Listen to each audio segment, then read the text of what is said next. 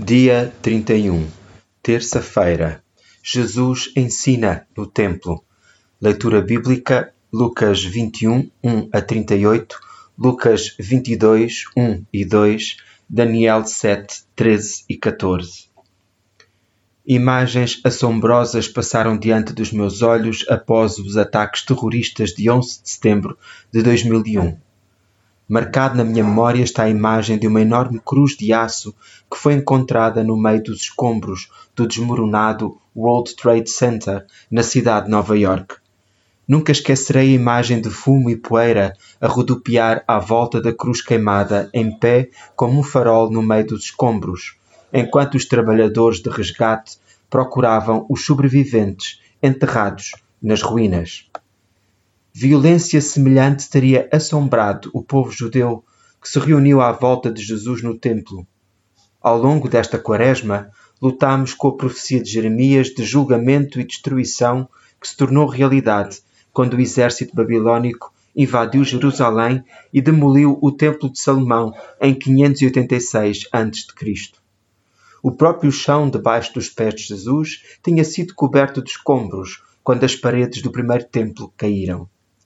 Centenas de anos mais tarde, Jesus ficou e ensinou no mesmo local, rodeado por um novo templo opulento, e previu que a destruição viria novamente.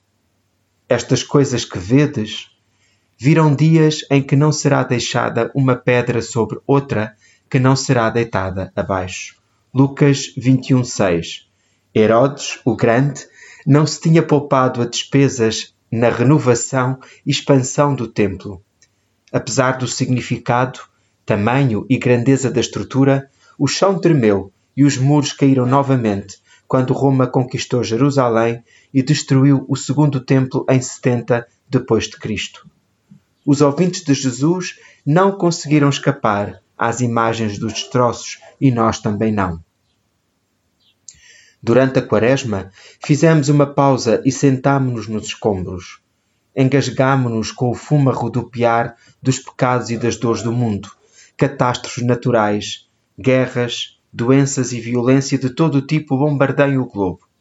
O pó agitado pela nossa própria injustiça também nos sufoca. Egoísmo, orgulho, ganância, inveja, raiva e descrença fazem guerra dentro de nós todos os dias. A cruz de cinzas manchada em muitas testas no início da Quaresma, simboliza o nosso lamento como um povo queimado pelo pecado e pela tristeza e que precisa de libertação. Há uma cruz queimada em pé como um farol também para nós. O trabalhador da construção que encontrou a cruz de aço depois do 11 de setembro, Frank Silekia, disse: Viu o Calvário no meio de todos os destroços. Foi um sinal de que Deus não nos abandonou. Jesus não nos deixou nos escombros do pecado. Ele veio até nós, viveu uma vida sem pecado, mas foi perseguido e morreu numa cruz como um criminoso para pagar a nossa infidelidade e reparar a nossa transgressão. Foi espancado e absorveu o ataque que nos teria destruído a todos. As Escrituras dizem-nos que quando Jesus morreu, a terra tremeu e as rochas foram rachadas. Mateus 27, 51. As paredes caíram de novo, mas desta vez foram os muros do pecado e da dor que foram demolidos. As paredes impenetráveis que tinham separado um povo pecador de um Deus Santo estavam em ruínas.